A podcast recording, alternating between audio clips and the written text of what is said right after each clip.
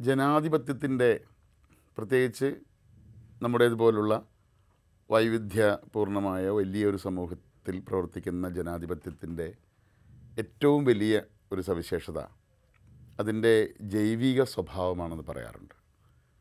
ഈ ജൈവിക സ്വഭാവം എന്താണെന്ന് വെച്ചാൽ ഈ ജനാധിപത്യത്തെ നിലനിർത്തുന്ന അതിനെ പരിപോഷിപ്പിക്കുന്ന അതിനെ വലിയ തോതിൽ വളർത്തുന്ന ഘടകങ്ങളുണ്ടാവും. വളരെ സ്വതന്ത്ര സ്വതന്ത്രമായ ഘടകങ്ങൾ പക്ഷേ പരസ്പരം ബന്ധപ്പെട്ട് നിൽക്കുന്ന ഘടകങ്ങൾ. ഈ ഘടകങ്ങൾ ഓരോന്നും ചില സമയത്ത് ചില പ്രത്യേക സന്ദർഭങ്ങളിൽ തികച്ചും ചരിത്രപരമെന്ന് പറയാവുന്ന ചില തീരുമാനങ്ങൾ ചില പ്രവർത്തനങ്ങൾ നടത്തും.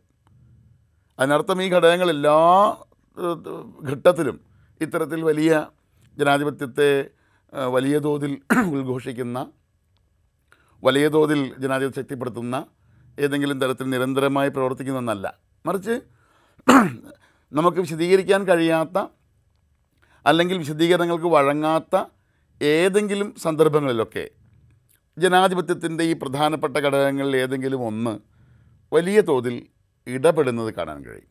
അത് ചിലപ്പോൾ എക്സിക്യൂട്ടീവിന്റെ വളരെ സമർത്ഥമായിട്ടുള്ള ഒരു നീക്കമാവാം. അതല്ലെങ്കിൽ പാർലമെന്റ് ഒന്നടങ്കം നമ്മുടെ ജനാധിപത്യത്തെ ശക്തിപ്പെടുത്തുന്നതിന് വേണ്ടി നടത്തുന്ന ഒരു പരിശ്രമമാവാം അല്ലെങ്കിൽ ജുഡീഷ്യറി നടത്തുന്ന ഒരു ഇടപെടലാവാം ഇപ്പോൾ സമകാലിക ഇന്ത്യയിൽ അത്തരത്തിൽ അതിശക്തമായ രണ്ട് ഇടപെടലുകൾ സുപ്രീം കോടതി നടത്തിയിട്ടുണ്ട്. അതാണ് ജനാധിപത്യത്തിന്റെ ഈ ജൈവികതയെക്കുറിച്ച് ഇപ്പോൾ ആലോചിക്കാനുള്ള കാരണം. നമുക്കറിയാം നമ്മുടെ കോടതികളാവട്ടെ അല്ലെങ്കിൽ പാർലമെന്റ് ആകട്ടെ എക്സിക്യൂട്ടീവ് ആകട്ടെ ഇതൊക്കെ ഒരേതരം അധികാരഘടനയുടെ പലതരം പ്രകാശനങ്ങൾ നടത്തുന്നവരാണ്. അവ അവയൊക്കെ സ്വതന്ത്രമായിരിക്കുമ്പോഴും അവയെ ആകമാനം മൂടി നിൽക്കുന്ന ഒരു രാഷ്ട്രീയ അന്തരീക്ഷമുണ്ടെന്നും ആ രാഷ്ട്രീയ അന്തരീക്ഷത്തിന്റെ താല്പര്യങ്ങൾ ഈ ഘടകങ്ങളെയൊക്കെ ബാധിക്കുമെന്ന് നമുക്കറിയാം. അതുകൊണ്ടാണ് ഇപ്പോൾ ഇ എം എസ് ഉള്ള കാലം മുതൽ തന്നെ കോടതികളുടെ വർഗ സ്വഭാവത്തെക്കുറിച്ച് പറയുന്നതും കോടതികളുടെ ചില ഇടപെടലുകളെയും ചില വിധിന്യായങ്ങളെയും ഒക്കെ പലപ്പോഴും അതീവ സങ്കടത്തോടെ നമുക്ക് സ്വീകരിക്കേണ്ടി വരാറുള്ള സാഹചര്യങ്ങളൊക്കെ ഉണ്ട്. അപ്പോഴും ചില പ്രത്യേക സമയങ്ങളിൽ നമ്മുടെ ജനാധിപത്യത്തിന് അനിവാര്യമായ ചില സന്ദർഭങ്ങളിൽ കോടതികൾ അതിശയകരമായിട്ടുള്ള ചില വിധികൾ പ്രസ്താവിക്കാറുണ്ട്. അതിലൊന്നാണ് ഇലക്ട്രൽ ബോണ്ടുമായി ബന്ധപ്പെട്ട് സമീപകാലത്തുണ്ടായ വിധി. ഇലക്ട്രൽ ബോണ്ട് എന്നുള്ള ഒരാശയം ജനാധിപത്യത്തെ സംബന്ധിച്ച് ഒരു കൊള്ളത്തരമാണ് എന്ന് പറയാതെ പറയുകയാണ് ആ വിധി ഉണ്ടായത് കാരണം ഇലക്ട്രൽ ബോണ്ട് വളരെ നിസ്സാരമായി മനസ്സിലാക്കാവുന്ന ഒരു കാര്യമാണ്. അത് അരുൺ ജെയ്റ്റ്ലി കൊണ്ടുവന്ന ഒരു സംഗതിയാണ്. നിങ്ങൾക്ക് എസ് ബി ഐയുടെ ബോണ്ട് വാങ്ങിയിട്ട് ആരാണ് ഈ ഫണ്ടിന്റെ ഉറവിടം ഏത് കോർപ്പറേറ്റാണ് ഏത് വ്യക്തിയാണെന്നൊന്നും അറിയിക്കാതെ അതെല്ലാം രഹസ്യമാക്കി വെച്ചുകൊണ്ട് നിങ്ങൾക്ക് ഫണ്ട് രാഷ്ട്രീയ പാർട്ടികൾക്ക് ദേശീയ രാഷ്ട്രീയ പാർട്ടികൾക്ക് ഫണ്ട് സ്വീകരിക്കാൻ കഴിയുന്ന ഒരു സംവിധാനത്തിനെയാണ് ഇലക്ട്രൽ ബോണ്ട് എന്ന് പറയുന്നത്. അത് വാസ്തവത്തിൽ നമ്മുടെ ജനപ്രാതിനിധ്യ നിയമത്തിന്റെയും നമ്മുടെ ഇൻകം ടാക്സ് ആദായ നികുതി സംബന്ധിച്ച നിയമത്തിന്റെയും ഒക്കെ കൃത്യമായ ലംഘനമായിരിക്കുമ്പോൾ തന്നെ പാർലമെന്റ് ഒരു നിയമം വഴി നടപ്പാക്കിയതായതുകൊണ്ട് അതിനെ മറികടക്കാനും കഴിയുമല്ലോ. അങ്ങനെ ഒരു ധനബില്ലായിട്ട് ഒരു മണി ബില്ലായിട്ട് അവതരിപ്പിച്ച സംഗതിയാണ് ഈ ഇലക്ട്രൽ ബോണ്ട് അത് നടപ്പാവുകയും ചെയ്തു. അതിന്റെ ഭാഗമായി ധാരാളം കോർപ്പറേറ്റുകളിൽ നിന്ന് നമ്മുടെ ദേശീയ രാഷ്ട്രീയ പാർട്ടികളിലേക്ക് ഫണ്ട് ഇലക്ട്രൽ ബോണ്ട് വഴി ഒഴുകുകയും ചെയ്തു. അവിടം വരെ സാധാരണ മട്ടിലാണ് കാര്യങ്ങൾ. രാഷ്ട്രീയ പാർട്ടികൾക്ക് പ്രവർത്തിക്കണമെങ്കിൽ ഫണ്ട് വേണം. ഈ ഫണ്ട് സ്വാഭാവികമായും ഫണ്ടുള്ളവരുടെ കയ്യിൽ നിന്ന് സംഭാവനകളായി വാങ്ങുന്നതാണ് പരിപാടി. സാധാരണ നിലയിൽ നാട്ടുവഴക്കമെന്ന് പറഞ്ഞാൽ ഈ ഫണ്ട് തരുന്ന കമ്പനികൾക്ക് രസീത് എഴുതി കൊടുക്കുകയും ആ ഫണ്ടിനെ സംബന്ധിച്ച് കമ്പനികളുടെ കയ്യിൽ കണക്കുണ്ടാകും ലഭിച്ച പാർട്ടികളുടെ കണക്കുണ്ടാകും. ഇത്തരത്തിലുള്ള എല്ലാ നാട്ടുവഴക്കങ്ങളെയും നാട്ടുമര്യാദകളെയും അഥവാ ജനാധിപത്യ മര്യാദകളെയും കാറ്റിൽ പറത്തിക്കൊണ്ടുള്ള ഒന്നായിരുന്നു ഇലക്ട്രൽ ബോണ്ട് ആ ഇലക്ട്രൽ ബോണ്ട് എന്നുള്ളത് ഒരു ഭീകര സംവിധാനമായി മാറുകയും ഏതു നിമിഷവും തങ്ങൾ റെയ്ഡ് ചെയ്യപ്പെട്ടേക്കാം ഏത് നിമിഷവും തങ്ങൾക്കെതിരെ ഭരണകൂടത്തിന്റെ ഒരു നീക്കമുണ്ടായേക്കാം എന്ന് ഭയന്നും അല്ലെങ്കിൽ ഭരണകൂടത്തെ പ്രീണിപ്പിക്കണമെന്ന ആശയാൽ പ്രലോഭിതരായും വൻകിട കോർപ്പറേറ്റുകൾ അതീവ രഹസ്യമായിരിക്കുമെന്ന് ഉറപ്പോടെ ഇലക്ട്രൽ ബോണ്ടുകൾ വഴി നമ്മുടെ ദേശീയ രാഷ്ട്രീയ പാർട്ടികൾക്ക് ഫണ്ട് കൊടുത്തു. അതിൽ തൊണ്ണൂറ് ശതമാനം ഫണ്ട് കേന്ദ്രം ഭരിക്കുന്ന ഭാരതീയ ജനതാ പാർട്ടിക്ക് ലഭിക്കുകയും ചെയ്തു. അത് അവിടെയാണ് ഇതിന്റെ ഒരു പാരിറ്റി തകർന്നു പോകുന്നത്. ഇതിന്റെ പരസ്പര ഒരു മര്യാദ തകർന്നു പോവുകയും ഈ ഫണ്ട് എന്നുള്ളത് ഭരിക്കുന്ന കക്ഷിയുടെ കൈക്കൂലിയാണ് എന്ന് വരെ തോന്നിപ്പിക്കുന്ന ഒന്നായി മാറുകയും ചെയ്തു. പക്ഷേ ഒരു പാർലമെന്റിന്റെ നിയമമാണ് അതിന്റെ ഭരണഘടനാ സാധുത പരിശോധിക്കാൻ കോടതിയിലുണ്ട് എങ്കിലും നമ്മൾ ഇപ്പോഴത്തെ ഒരു ഇന്ത്യൻ സാഹചര്യത്തിൽ അതിന്റെ ഭരണഘടനാ സാധുത സംബന്ധിച്ച തർക്കങ്ങൾ നീണ്ടുപോകുമെന്നൊക്കെയാണ് കരുതിയിരുന്നത്. അല്ലെങ്കിൽ അതിലൊരു സമവായത്തിന്റെ സ്വഭാവം ഉണ്ടാക്കുന്ന തരത്തിലുള്ള ഭരണകൂടത്തിന് വലിയ തോതിലൊന്നും ക്ഷീണമുണ്ടാക്കാത്ത തരത്തിലുള്ള ഒരു വിധി ഉണ്ടാകും എന്നൊക്കെയാണ് പൊതുവിൽ നിയമരംഗം പ്രതീക്ഷിച്ചിരുന്നത് എങ്കിലും ഒട്ടും പ്രതീക്ഷിക്കാത്ത രീതിയിലുള്ള നമ്മുടെ ജനാധിപത്യത്തിന്റെ ആത്മാന്തസ്സിനെ അങ്ങേയറ്റം ഉയർത്തിപ്പിടിച്ചുകൊണ്ട് നമ്മുടെ ജനാധിപത്യം കളങ്കരഹിതമായിരിക്കണമെന്ന ആദർശത്തെ മുറുകെ പിടിച്ചുകൊണ്ട് ജനാധിപത്യത്തിലെ അന്തിമ വാക്ക് വോട്ടർമാരാണെന്നും ആ വോട്ടർമാർക്ക് തങ്ങളെ തേടി വരുന്ന തങ്ങളുടെ വോട്ടഭ്യർത്ഥിച്ച് വരുന്ന രാഷ്ട്രീയ പാർട്ടികൾക്ക് എവിടെ നിന്നെല്ലാമാണ് ഫണ്ട് ലഭിച്ചത് എന്നറിയാനുള്ള അധികാരമുണ്ട് എന്നും സുപ്രീം കോടതി അസന്നിഗ്ധമായി പ്രഖ്യാപിക്കാനുണ്ട് അതിനർത്ഥം എന്താ? ജനാധിപത്യത്തിൽ വോട്ടറാണ് പൗരനാണ് അന്തിമ വാക്കിന്റെ ഉടമ എന്ന വലിയ സന്ദേശം ഈ സമകാലിക ഇന്ത്യയിൽ സുപ്രീം കോടതി നൽകി എന്നുള്ളത് നമ്മുടെ ജനാധിപത്യത്തെ സംബന്ധിച്ച് എക്കാലത്തെയും വലിയ ഒരു ചരിത്ര നിമിഷമായി പറയാതിരിക്കാൻ വയ്യ.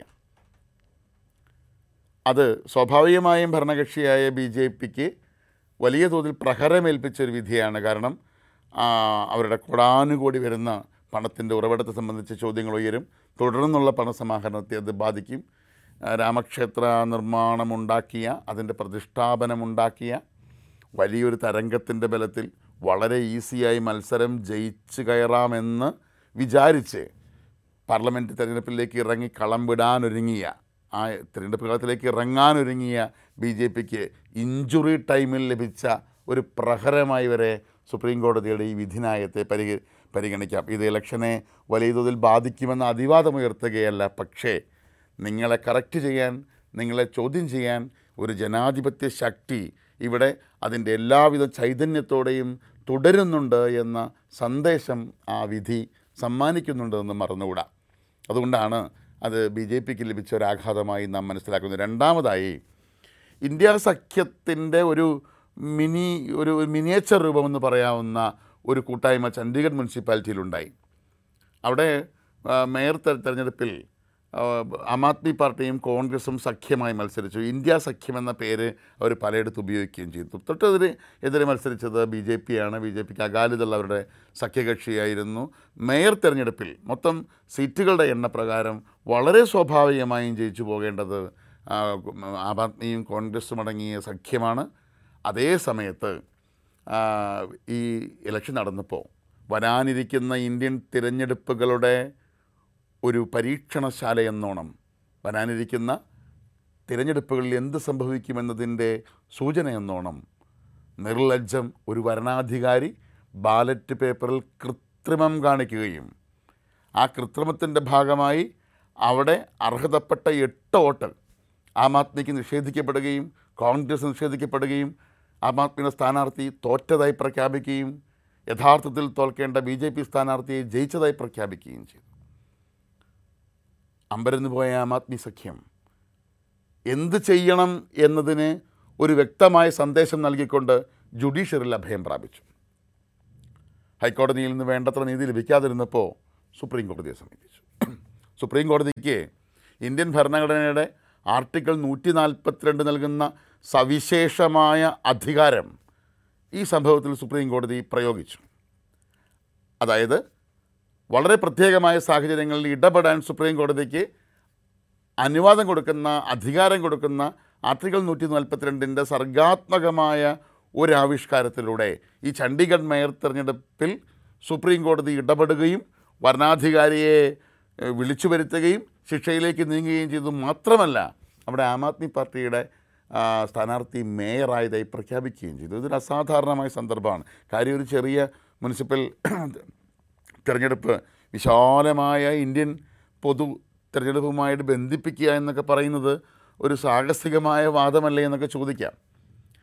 പക്ഷേ എല്ലാ ചെറിയ ചെറിയ ചലനങ്ങൾക്കും അതിന്റേതായ സവിശേഷതകൾ ഈ ചെറു ചലനങ്ങളുടെ ഒരു ഒരു കൂട്ടായ്മയായിട്ടാണ് ഈ പൊതു തിരഞ്ഞെടുപ്പ് എന്ന വലിയ ഉത്സവം അരങ്ങേറാൻ പോകുന്നത്. അതിന്റെ ഒരു ചെറിയ പരീക്ഷണശാലയായി ചണ്ഡീഗഡ് മാറിത്തീരുമായിരുന്നു. കാലങ്ങളായി ദേശീയ ഗവൺമെന്റിനെ നയിക്കുന്ന കക്ഷി വിവിധ സംസ്ഥാനങ്ങളിൽ ഇത്തരത്തിലുള്ള കുതിര കച്ചവടങ്ങളും ജനഹിതത്തിന്റെ അട്ടിമറികളും ജനേച്ഛയുടെ നഗ്നമായ ലംഘനങ്ങളും നടത്തിയതിന്റെ ചരിത്രം നമുക്ക് മുന്നിലുണ്ട്. അങ്ങനെ എന്തും ചെയ്യും എന്ന ധാർഷ്ട്യത്തിന് മേലെ ഇന്ത്യൻ ജുഡീഷ്യറി കൊടുത്ത വലിയൊരു പ്രഹരമാണ് ഈ രണ്ടാമത്തെ വിധി. അപ്പോൾ ഒന്ന് ഇലക്ട്രൽ ബോണ്ട് രണ്ട് ചണ്ഡീഗഡ് മേയർ തിരഞ്ഞെടുപ്പ്. ഈ രണ്ട് വിധികളും നമ്മോട് പറയുന്നൊരു പ്രധാനപ്പെട്ട വാചകം ഇന്ത്യൻ ജനാധിപത്യത്തിന്റെ യഥാർത്ഥ ശക്തിയായ അതിന്റെ ജൈവികതയും അതിന്റെ വളരാനുള്ള പ്രവണതയും അതിനെ നിരന്തരം നവീകരിക്കാനുള്ള അതിന്റെ ആത്മബലവും ഒരു തരി പോലും ഇക്കഴിഞ്ഞ പത്ത് കൊല്ലം കൊണ്ടും ചോർന്നു പോയിട്ടില്ല എന്നുള്ളത് അത് ജനാധിപത്യവാദികൾക്ക് നൽകുന്ന ആശ്വാസം ചെറുതല്ല. കാരണം സമഗ്രാധിപത്യത്തിന്റെ സൂചനയുള്ള ഗവൺമെന്റ് പിടിമുറുക്കുകയും ഇന്ത്യൻ ജനാധിപത്യം വലത്തോട്ട് പൂർണമായി ചായുകയും ചെയ്തു എന്നൊക്കെയുള്ള പലതരത്തിലുള്ള പ്രചാരണങ്ങൾ നടക്കുന്നതിനിടയിൽ ആ പ്രചാരണങ്ങൾ ഇവിടുത്തെ ഒരു വിഭാഗത്തിന് മേൽ വലിയ തോതിൽ ഭീതിയും ആശങ്കയും വളർത്തുന്നതിനിടയിൽ ഇല്ല അങ്ങനെയൊന്നും ഈ രാജ്യത്തെ ഇരുൾ വിഴുങ്ങുകയില്ല. ഈ രാജ്യത്തിന്റെ ജനാധിപത്യം ആ ജനാധിപത്യത്തിന്റെ സൃഷ്ടാക്കളുടെ വിശാലമായ മാനവികതാ ബോധം പോലെ ഈ ജനാധിപത്യം അതിശക്തമാണെന്നും നമ്മുടെ ജനാധിപത്യം വേരാഴ്ത്തിയിരിക്കുന്നത് നമ്മുടെ ദേശീയ പ്രസ്ഥാനത്തിന്റെയും നമ്മുടെ രാഷ്ട്രപിതാവായ ഗാന്ധിയുടെയും എല്ലാം പാരമ്പര്യത്തിലാണെന്നും ആ വേരുകൾക്ക് എല്ലാ തരത്തിലുള്ള സൃഷ്ടിപരതയും ഉണ്ട് എന്നും നമ്മെ ഓർമ്മിപ്പിച്ച ഒന്നായിരുന്നു ഈ സുപ്രീം കോടതിയുടെ രണ്ട് ഇടപെടലുകളും അതായത് നമ്മുടെ ജനാധിപത്യത്തിന് മേൽ താൽക്കാലികമായി ഉണ്ടാകുന്ന തിരിച്ചടികളെ ശാശ്വതമായ ആഘാതങ്ങളായി കണ്ട് ഭയന്ന് പിന്മാറുകയല്ല വേണ്ടത്. മറിച്ച് നമ്മുടെ ജനാധിപത്യത്തിൽ പൂർണമായി വിശ്വാസം അർപ്പിച്ചുകൊണ്ട് ജനാധിപത്യത്തിന്റെ ഏതേതെങ്കിലും തൂണുകൾ ഏതെങ്കിലും സമയങ്ങളിൽ നടത്തുന്ന ചരിത്രപരമായ ഇടപെടലുകൾക്ക് ഈ ജനാധിപത്യത്തെ കൂടുതൽ സുന്ദരമാക്കാൻ കഴിയുമെന്നും ശക്തമാക്കാൻ കഴിയുമെന്നുള്ള പ്രത്യാശ നൽകുന്നതാണ് ഈ രണ്ട് കോടതി വിധികളും അതോടൊപ്പം തന്നെ ഇന്ത്യൻ തിരഞ്ഞെടുപ്പുകൾ മുൻകൂട്ടി ഒരിക്കലും പ്രവചിക്കാൻ കഴിയാത്ത വിധം സങ്കീർണമാണെന്നും ഇന്ത്യൻ ജനഹിതത്തെ കൂട്ടായി നമുക്ക് പ്രവചിക്കാൻ കഴിയുകയില്ല എന്നുമൊക്കെയുള്ള യാഥാർത്ഥ്യം നമുക്ക് മുന്നിലുള്ളപ്പോൾ ഈ ഗോതയിലേക്ക് ഇറങ്ങുന്ന ഏത് വമ്പൻ കക്ഷിക്കും ഒരു നിമിഷത്തേക്ക് ഒന്ന് പകച്ചു നിൽക്കാനും ഈ തിരഞ്ഞെടുപ്പിലെ ജനേച്ഛ എന്താകുമെന്ന ഒരാശങ്ക സൃഷ്ടിക്കാനും ഇത്തരത്തിലുള്ള കോടതി ഇടപെടലുകൾക്ക് വലിയ തോതിലുള്ള ശേഷിയുണ്ട്. അതിനാൽ സുപ്രീം കോടതിയുടെ ഈ ചരിത്രപരമായ ഇടപെടലിനെ ഇന്ത്യൻ ജനാധിപത്യ ചരിത്രത്തിലെ ഏറ്റവും മഹത്തായ മുഹൂർത്തങ്ങളുടെ പട്ടികയിൽ ചേർത്ത് വയ്ക്കുകയാണ് ജനാധിപത്യ വിശ്വാസികൾ ചെയ്യേണ്ടത്.